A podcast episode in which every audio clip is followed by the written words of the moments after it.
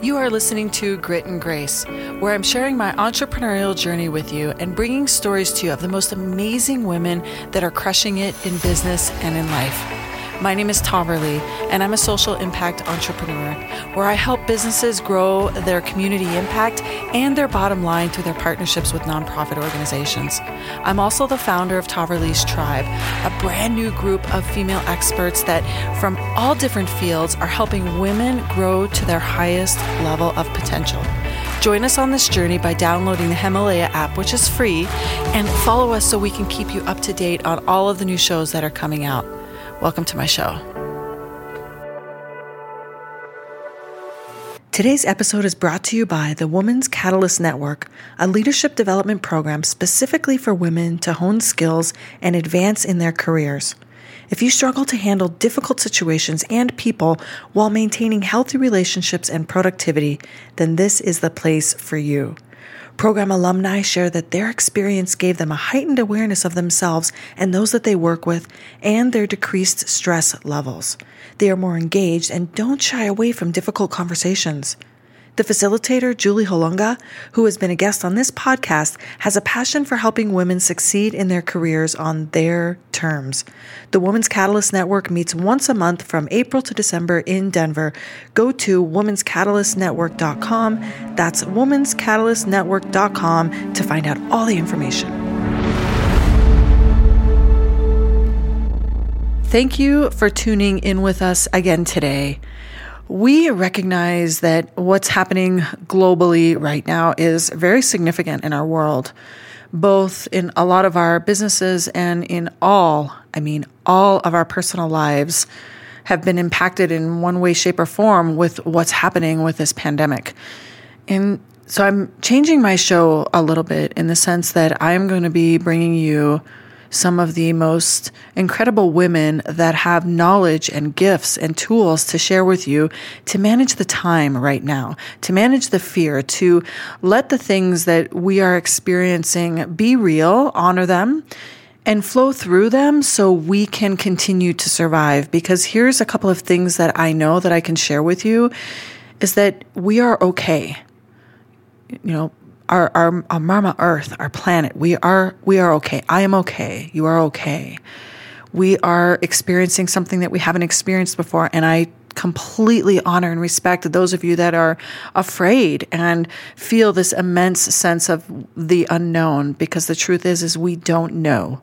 We don't know what this is going to do. We don't know what's going to happen, but we do know that there are some topics that we can address here on this amazing platform that we have to help you handle what it is you're feeling. And today's topic is going to be it's going to be really important for you to like really sink into. So my recommendation to you is to come to this with an open heart and let your body receive the information that we're giving you. I know it's coming through your ears because this is audio only.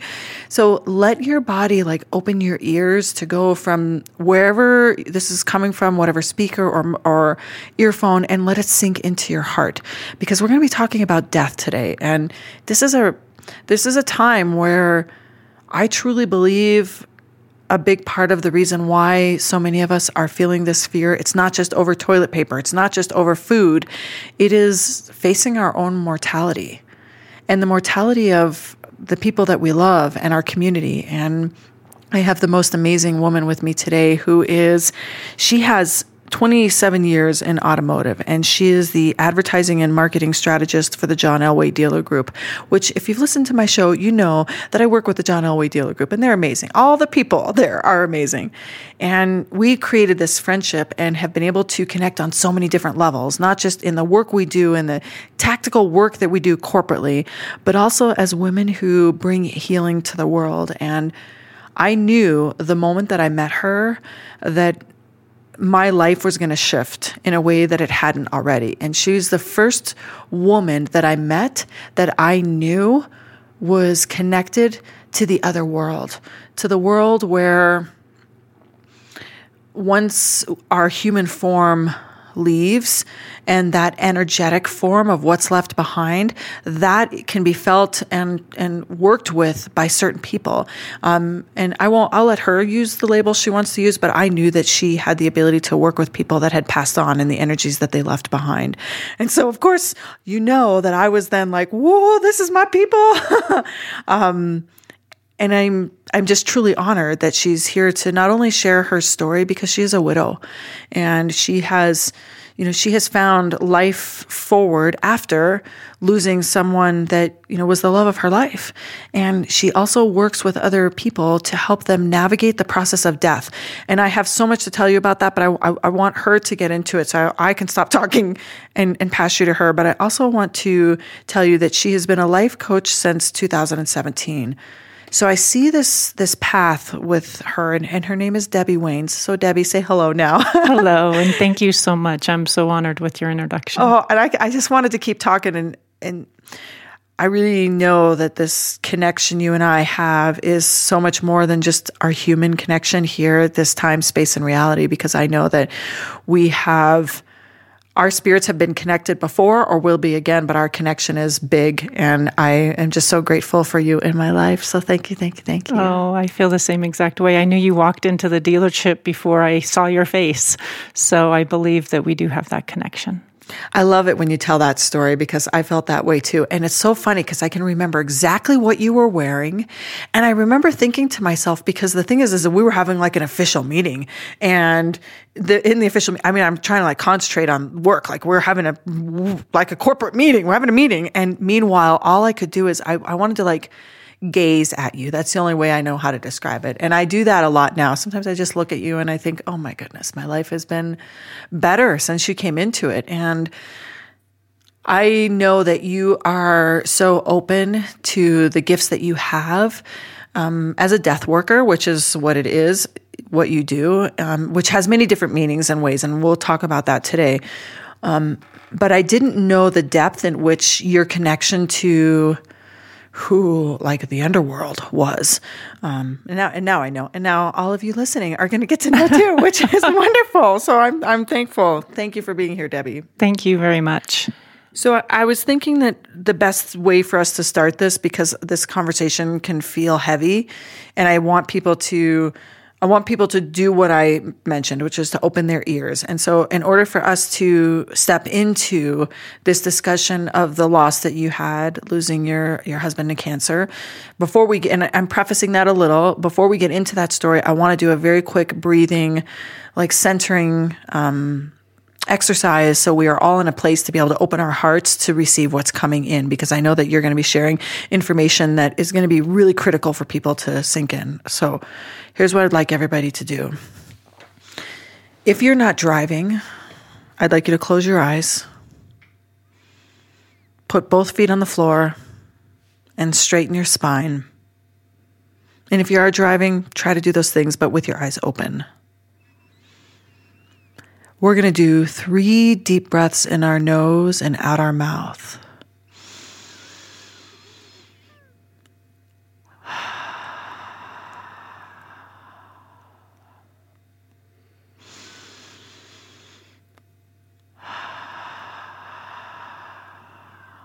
And on this last breath, I want you to make a noise like a sigh. Bring your vocal cords into it. Ah.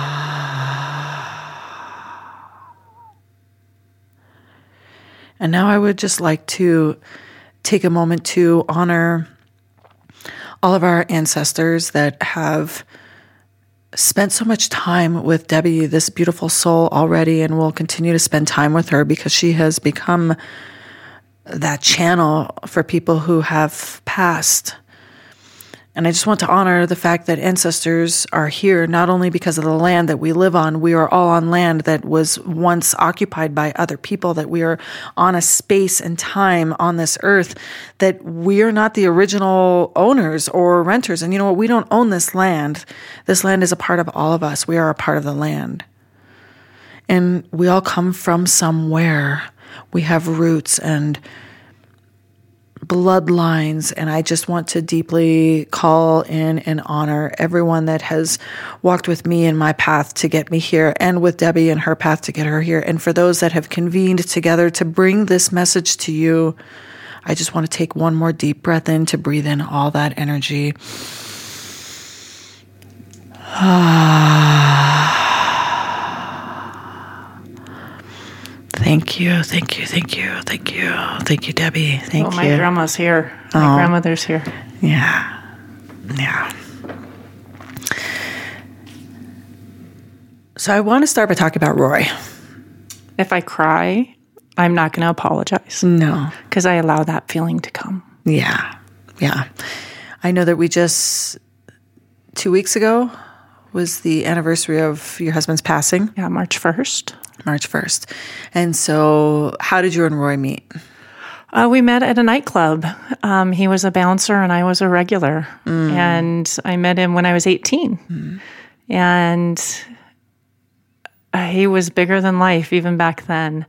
And he was the main bouncer at a bar called Mardi Gras in Denver, which was a big 3 2 bar. Which What's 3 2? Oh, that's the, the lower. lower alcohol content. So, for those of you millennials that are listening, they probably don't even know what that is. right, right, right. But it was it was a big deal, and you know, I wanted a serious boyfriend, and he was the head bouncer at a nightclub. He didn't want that, so but he was honest, and he he gave me the ability to make that choice. So we after a time frame went our separate ways i got married he had a beautiful daughter and the first night that i went out after i separated from my now ex-husband um, i ran into roy of course you did. So, you were newly single. yes newly single, and there was Roy. yes Just waiting. It was like he was waiting in the wings. well the funny story was he was working at a nightclub that was kind of goth so dark clothes dark lips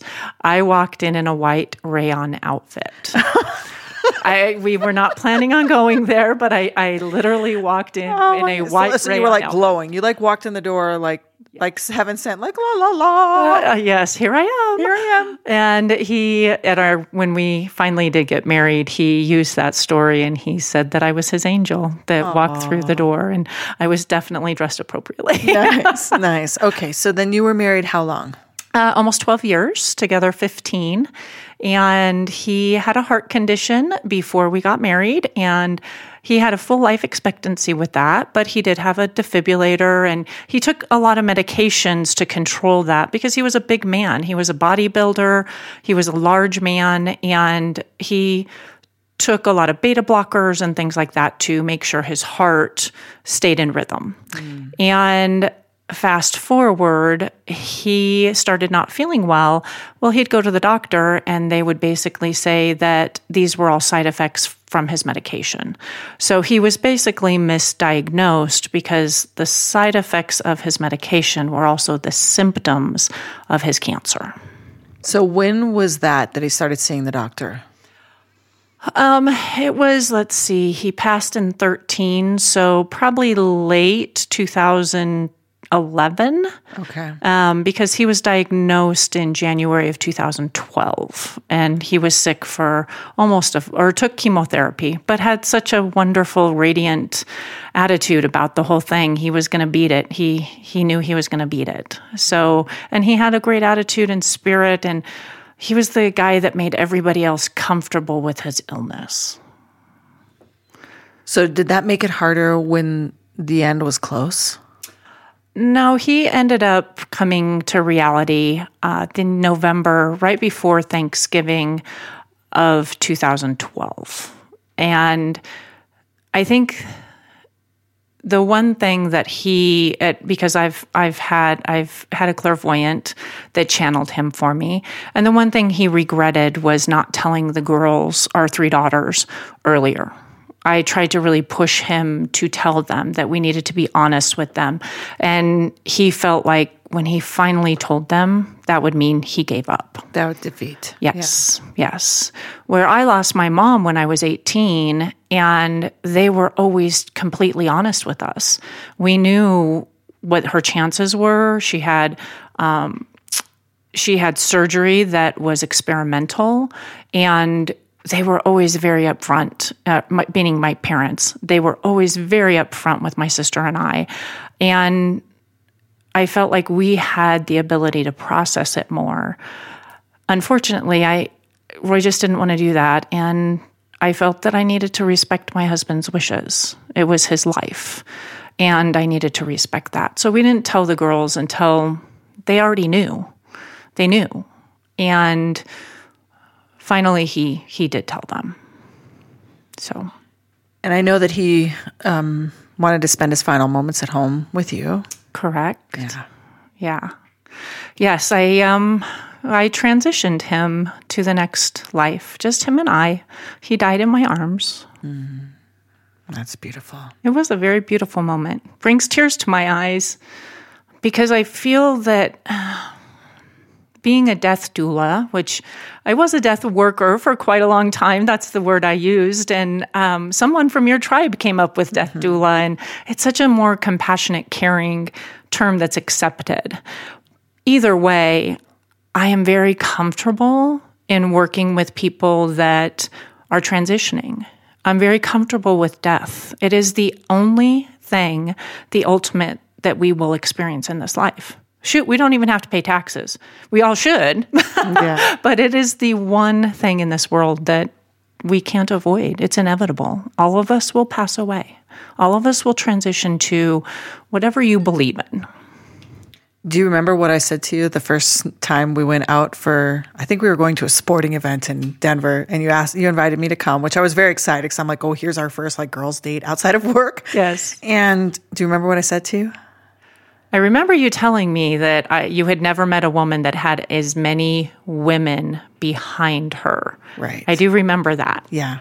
Yes. Yeah, I I felt this strong like lineage that you maintain of female ancestors that are behind you and and that's what I originally thought, but I actually don't I don't know I don't know that I would now say that they're ancestors. These are just spirits that have passed on have connected to you because they know that you can feel them. And I also think that you um, being connected to someone who is no longer here and, and listen those of you that are listening you know be be skeptical all you want. I mean i i actually tell people em, embrace what feels right to you leave the rest. If it doesn't if it doesn't sit with you that's okay. There's no there's absolutely no judgment on what your belief is or how you practice or honor the dead.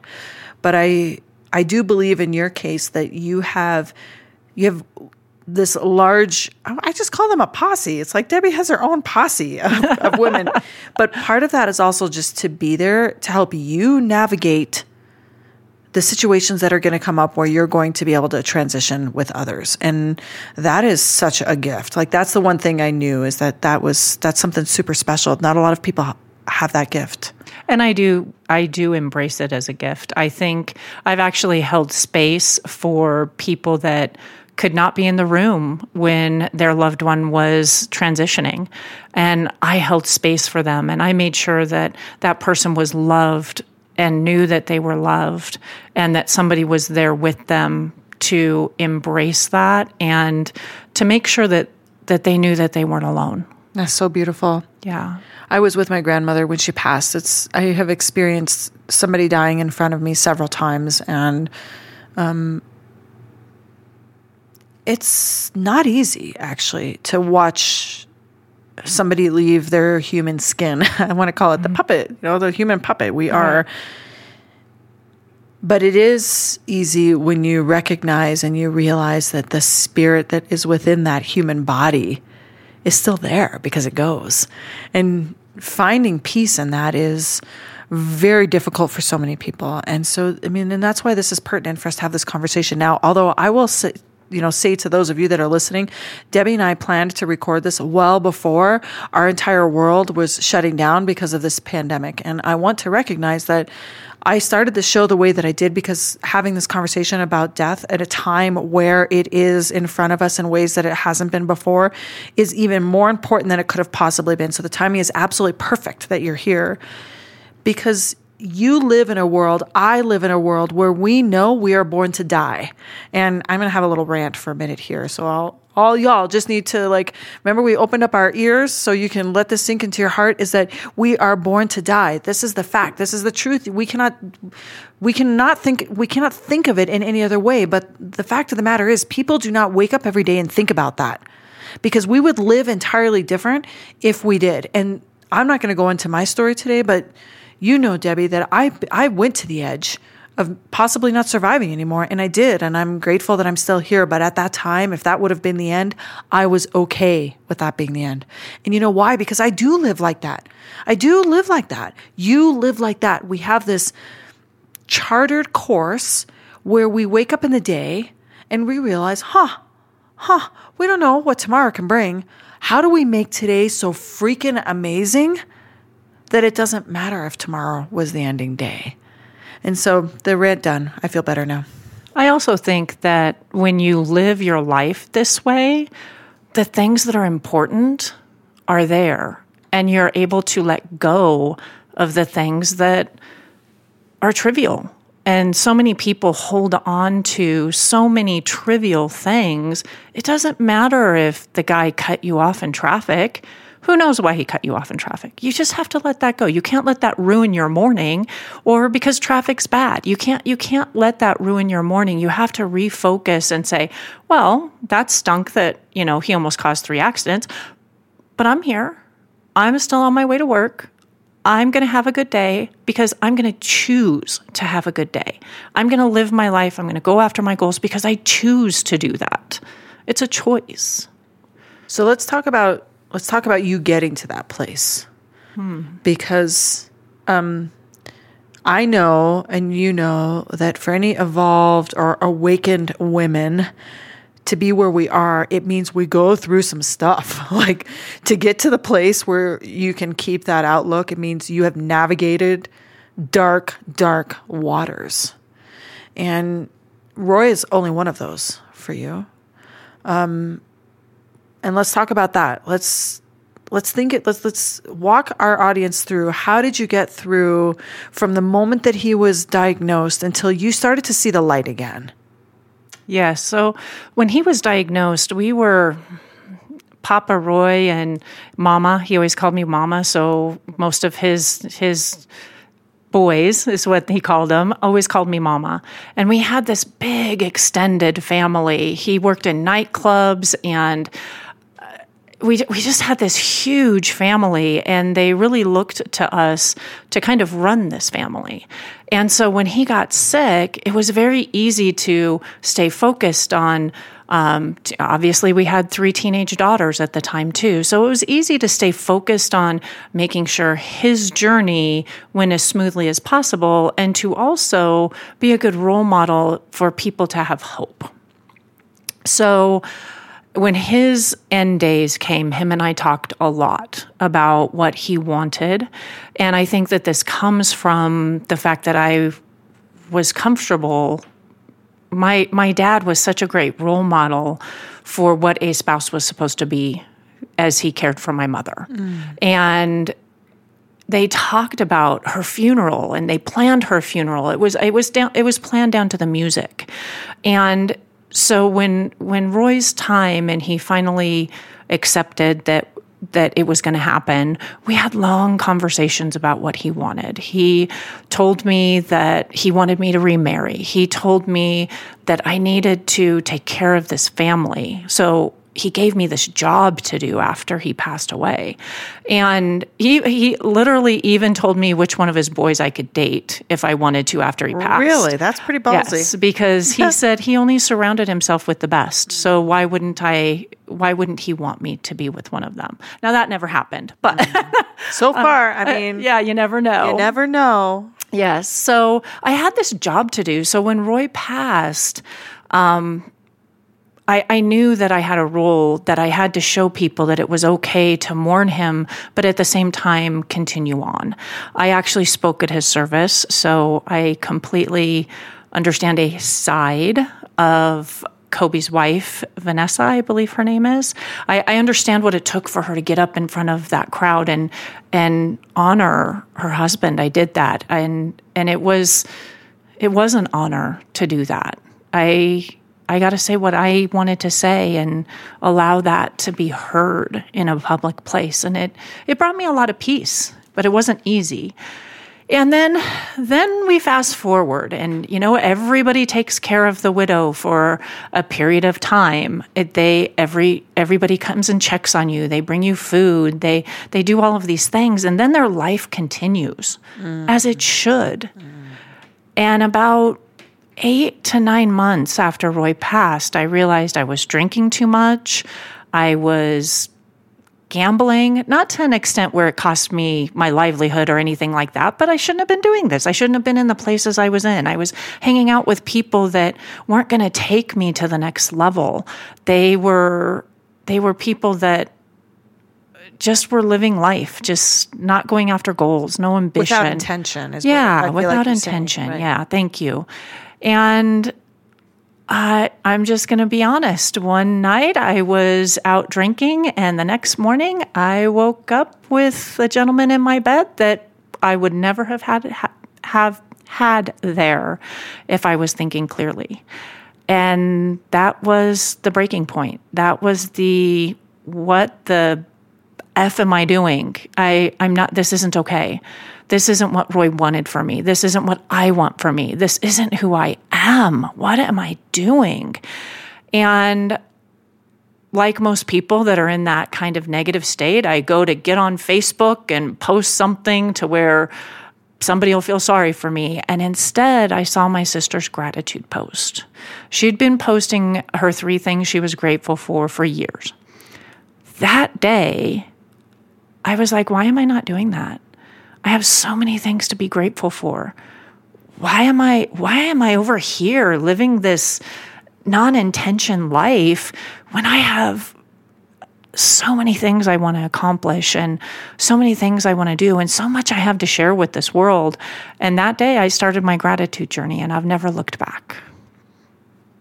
Mm, I'm just sinking into that for a moment because what you just shared is like literally a full transformational journey. Yeah, it was. It I yeah, I I feel like I had this incredible partner, right? And I had this joyous life that went dark, but I feel like I had been trained for that darkness by watching all of this happen with my mom. The same thing happened with my mom over a 2-year process. My dad gave us a great role model of he he taught me what I was supposed to do, right? And so now I go through this process and my dad also taught me that after my mom, mom passed away, he he turned to alcohol. And fortunately, he found my stepmom, who was an amazing woman and took great care of him and got him out of that cycle. I had to do that on my own. Well, you found you. Yeah, I found me through that. And I've never looked back. It's mm-hmm. it's time to I have so many things that I can help people with.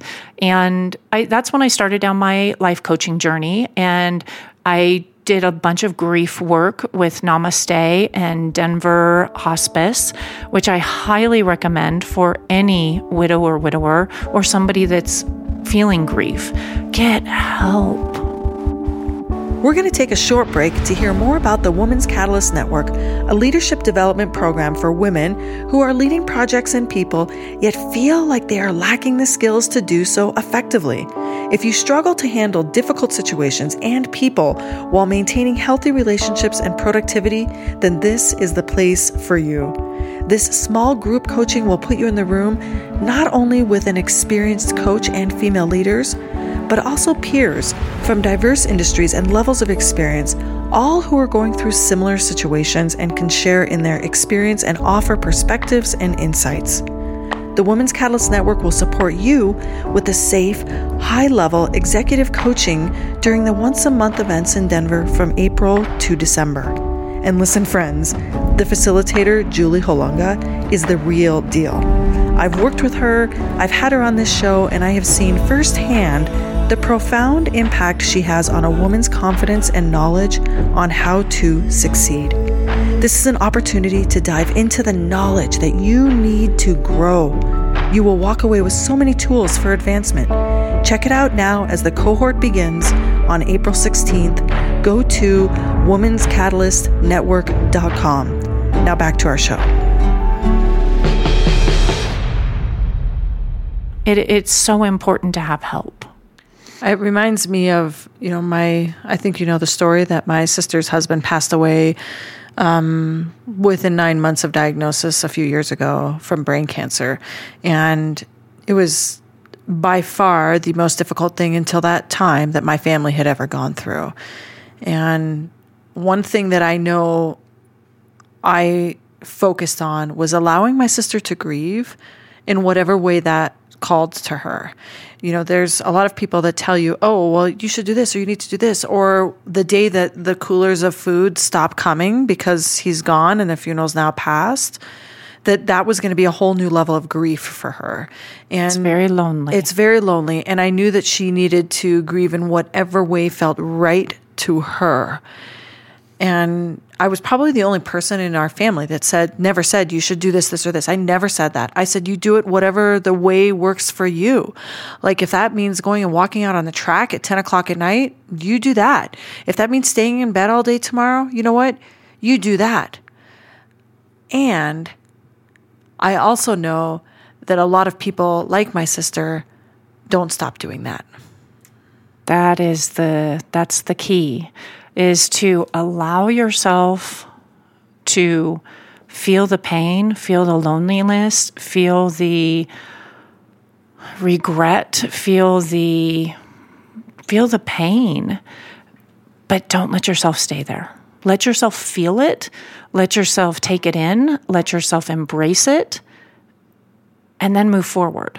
And that's what coaching has taught me is that it's okay to have a bad day.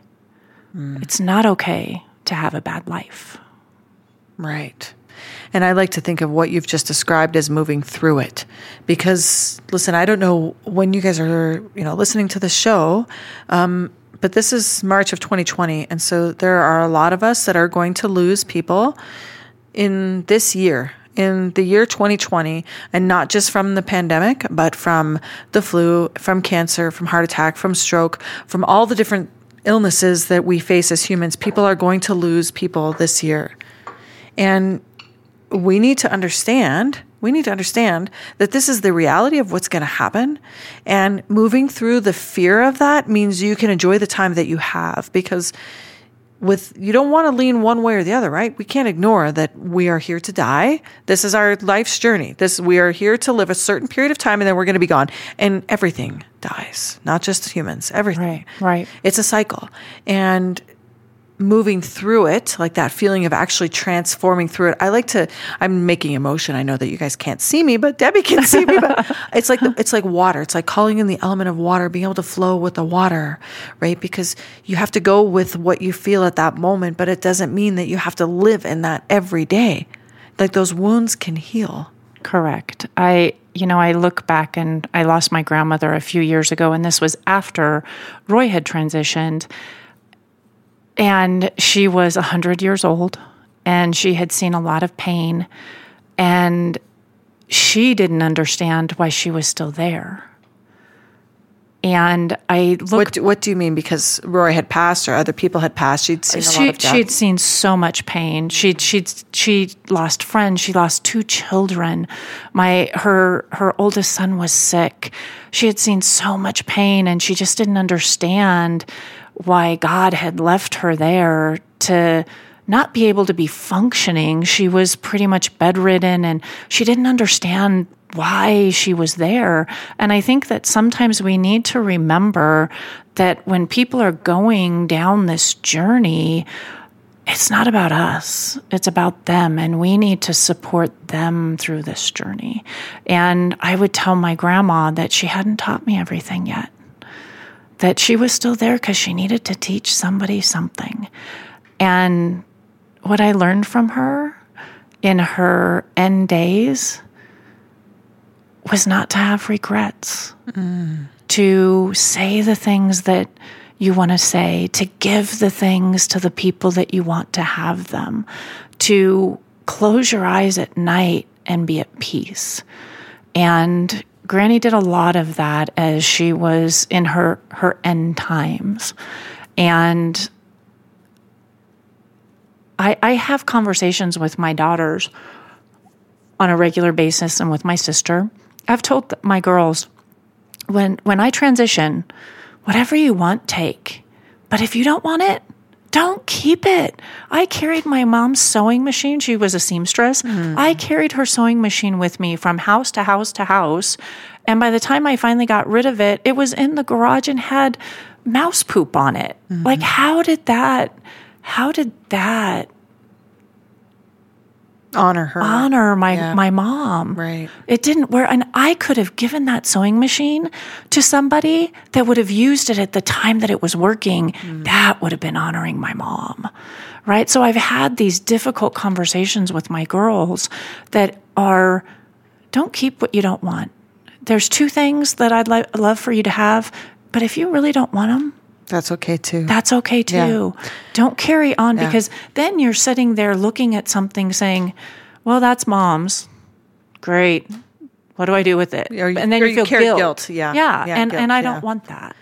So now that you have brought more of this into your life, and I'm pivoting just a little bit here because I know that what you do in your life coaching work is a direct result of everything that you've learned. And and you are also moving into the realm of working with more people that have either just lost somebody or about to lose somebody and I want to talk about that. Like what how did you first get into a place where you thought, "Huh, their reaction to death could be better. I could help them." Or how how was that? Cuz I feel like that's probably what happened, but I could be wrong. Uh, truthfully, it was Roy's passing mm. that I was so I was so comfortable with that that it actually I received a really strange response from people when I told them that I felt that that was an honor. And so as I continued to tell my story, well, then I had a friend that was losing her father and she just couldn't be in the room. And I'm like, she's telling me, and she's like, Debbie, I'm just not like you. I'm just not like you. Well, I don't think anybody should be like anybody. They need to be themselves. And I said, you know what? I would be honored if you tell me what you want your father to know, and I will hold that space. I will be there for you. I will whisper in his ear. I will be there and let him know that that he's loved. And so I, it, that happened a couple of years after Roy passed after I went into my dark place and pulled myself back out.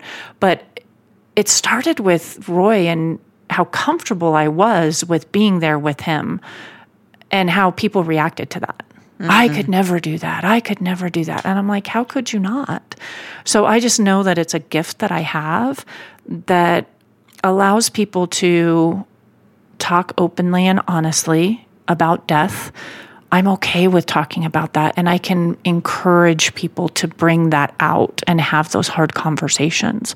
And then again, if you're, whether you can't be there or you need me to be there with you, I'm comfortable with that too.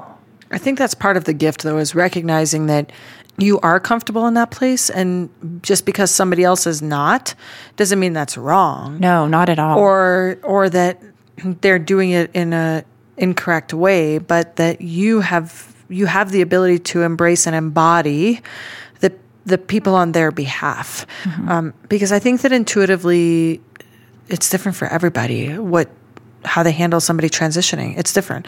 And if you're if you're fortunate to be a part of somebody transitioning, um, I think that's a good fortune because I, I like to say that that's a peaceful way to go. Not everybody goes that way, and not everybody's going to go in 2020 that way. That is for sure because if people die of an illness that is contagious, you cannot be with them when they die.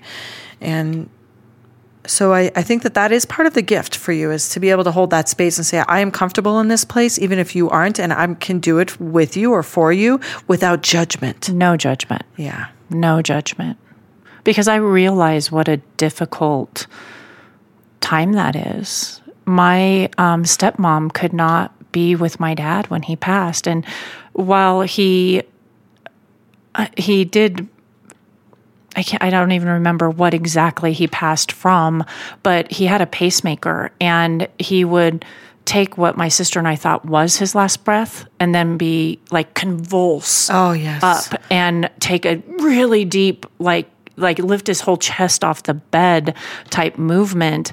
And here we thought he was he had passed. It was like 30 seconds. And then all of a sudden he's taking this what looked painful breath. And then he would kind of just start breathing again. And then he'd flatline and then he'd start again. And and I'm really really thankful that she didn't see that.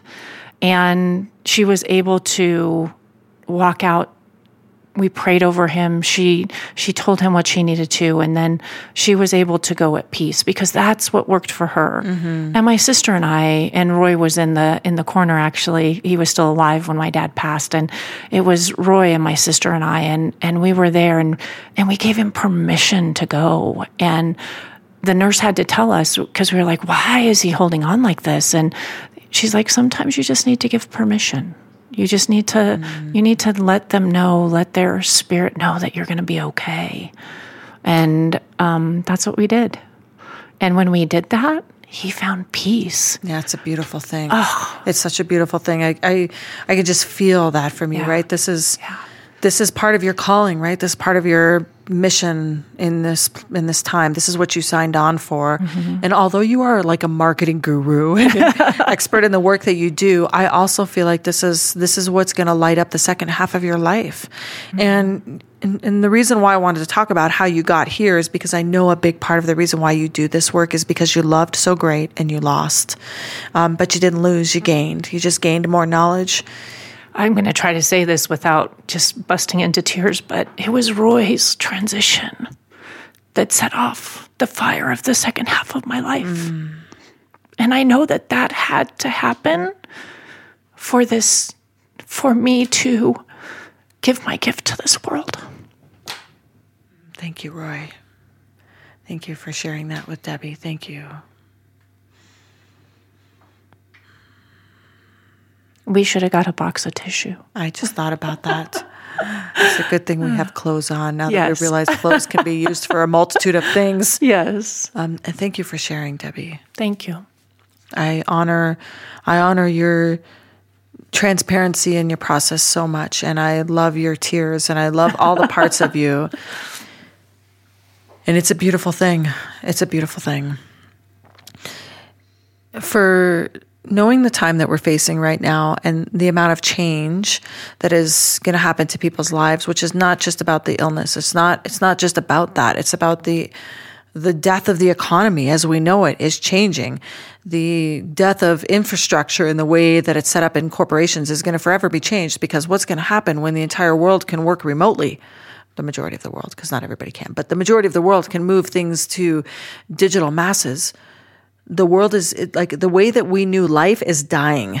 And so that means something new is starting. And I want to ask you for comments to listeners on how to prepare for for not just death of potentially your loved ones, but for the way of life that you may have known it.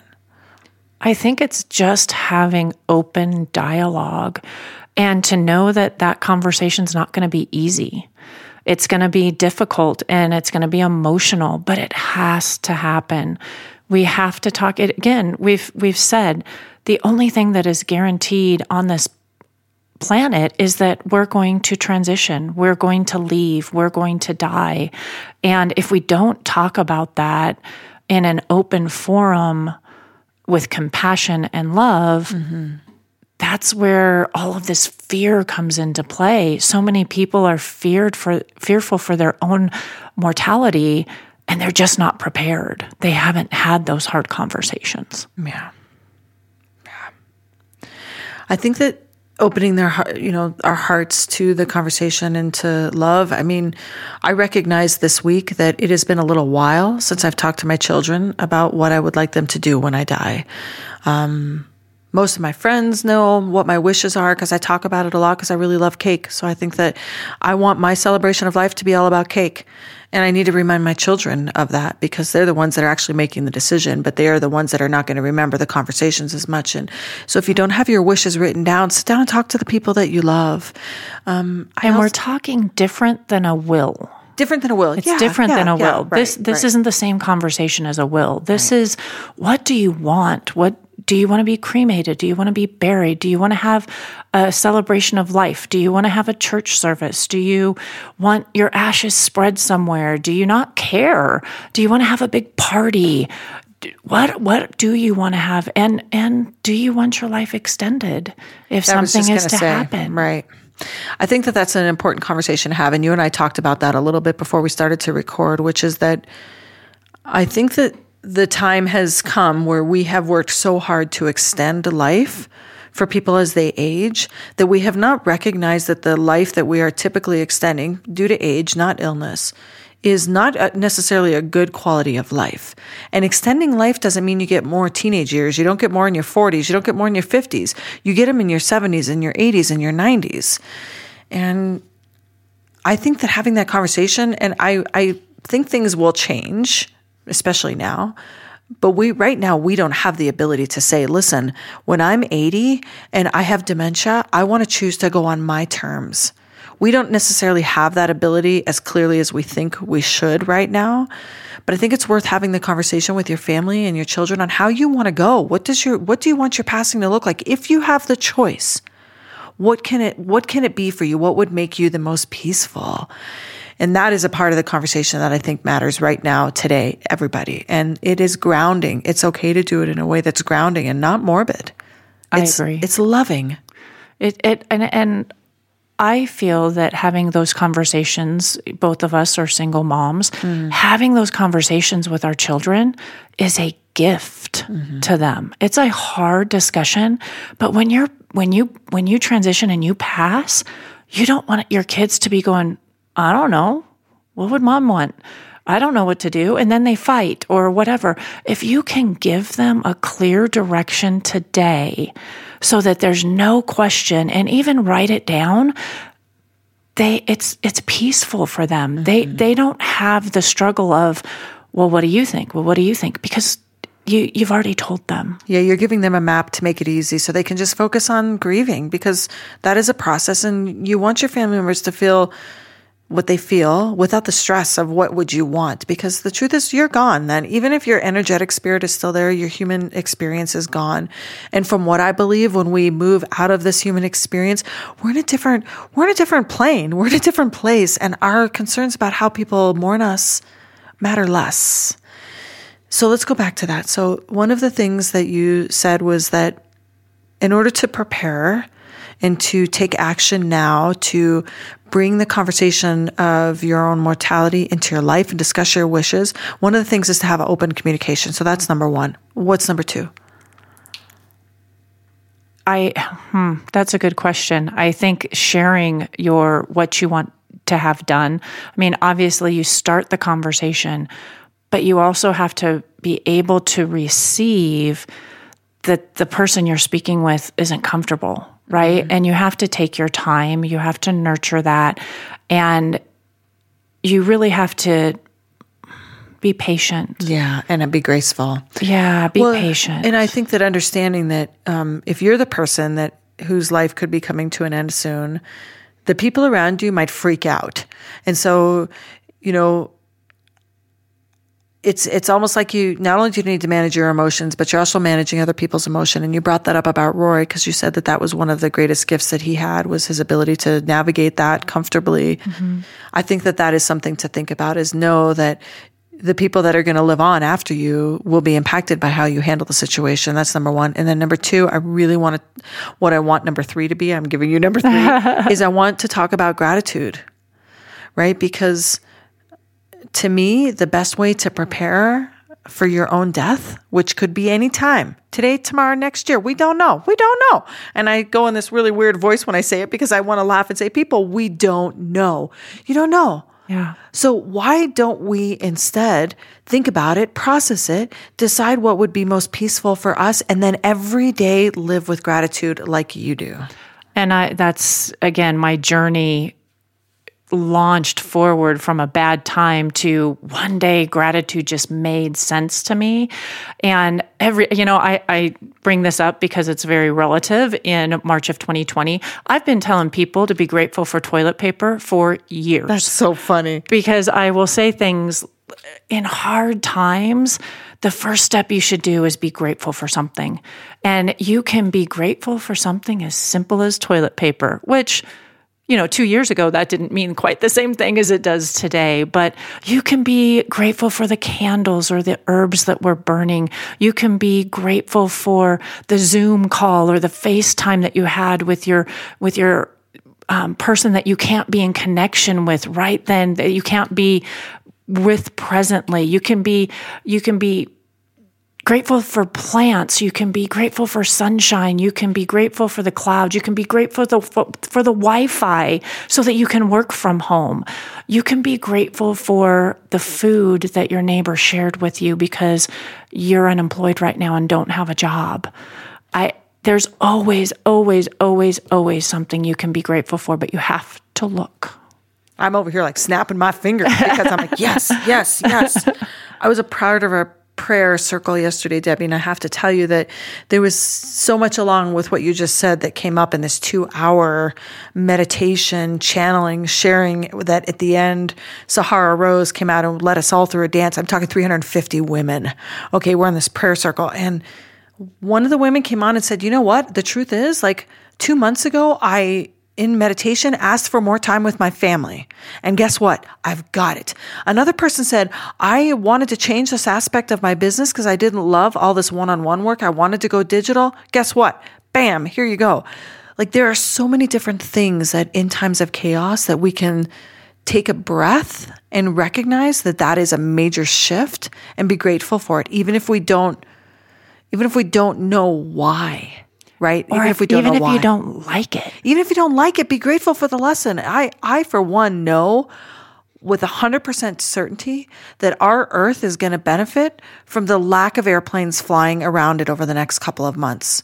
I know that hurts our economy. I know that hurts people's jobs. I understand that and I honor it. I feel it. But I also know that our planet is going to welcome the lack of pollution for a little while. It's, it's gonna, gonna, breathe. It's gonna breathe. And I mean, there's so much we could talk about the virus. We might need to do another show and just talk about the virus and the spiritual meanings behind what's happening and how the earth needs to breathe, right? Humans can't breathe, so the earth can breathe. And part of that is because we have not been taking care of her. And not that she needs a lot of taking care of because the earth can handle it. But I do think that there is so much happening right now that has been building for a long time. And yes, we are being forced to now do things because of the virus that we've been should have been doing for a long time on our own, and we did not. I agree. And Absolutely so look what happens, agree. right? Look what happens. Um, so I think that gratitude is just, I love your practice. And for those of you that don't know Debbie Waines, and by the way, you can find her at debbiewainescoaching.com. That's D E B B I E W A I N E S coaching.com. And I will put that in the link to that link in the show notes. And you can also find her on social media. Debbie Waines Coaching or Debbie Waines. I'm sure she'll, if you're nice, she might like you and connect with you on social media. yes, um, that's where my videos are. That's where videos social. are, and she does them. Is it every day? Monday through Friday. I mean, it's beautiful to to pop in and listen, and I think that you will recognize that this this thought process behind gratitude goes hand in hand with waking up and understanding that every day is a gift, and that knowing that our mortality, our death, the fact that we were born to only live a certain period of time is something you should think about and be okay with and be grateful with because the other option is to not have had the time. Like, I'm grateful for the time. Grateful every for last the time. minute of it. Right, right. Every last minute. And, you know, in closing of this show, um, Debbie, I, I want to honor something about you and for those that are listening is that the hour that you've sat here and given to all of our listeners is time. Like you took time to to come here in the middle of the chaos that we are living and share your wisdom and your love with so many people. So, the time that you have given here, I just want you to know I'm so grateful for that. Thank you. Because it's our greatest commodity right now. And so, thank you. I received that. Oh, gosh, I love you. I love you I so love you too. much. You're so amazing. And for those of you that are listening, this is really just the tip of the iceberg with Debbie because we wanted to talk about her experience and we wanted this to be something that you could think about now with what we're facing. But there's so much more to Debbie that she does in her life coaching business, and I highly recommend you checking her out. Um, if she has availability, she will bring you onto the roster. If not, I'm sure she has other people that she can recommend that you can find. I do, and we can Zoom. I have a coaching client in Utah right now, and I love working with her. So. So, any parting words, Debbie? Debbie, the, the widow, the marketing and advertising strategist, the death doula, my friend, what do you got? I just say that during this difficult time to breathe, to be patient, to love each other, and find gratitude in every day. Boom. Friends, don't forget to visit the Women's Catalyst Network to learn more about the amazing leadership development opportunity. And if you are outside of Denver, contact Julie Holunga to learn more about an upcoming virtual program later this year. Or if you want to work with Julie one on one for executive coaching, and she is amazing, feel free to contact her. You can find all the details at womenscatalyst.network.com.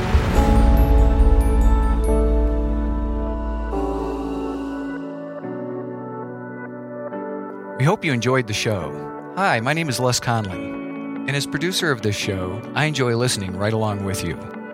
Don't forget to download the Himalaya app and follow Grit and Grace so that we can keep you up to date on all the exciting shows coming your way. Please check the show notes for links to our guests and feel free to contact us for more information. Tahver Lee is a social impact entrepreneur, and she can be found at tahverlee.com. That's T A H V E R L E E.com. We know your time is extremely valuable, and we appreciate you spending it with us. Thank you.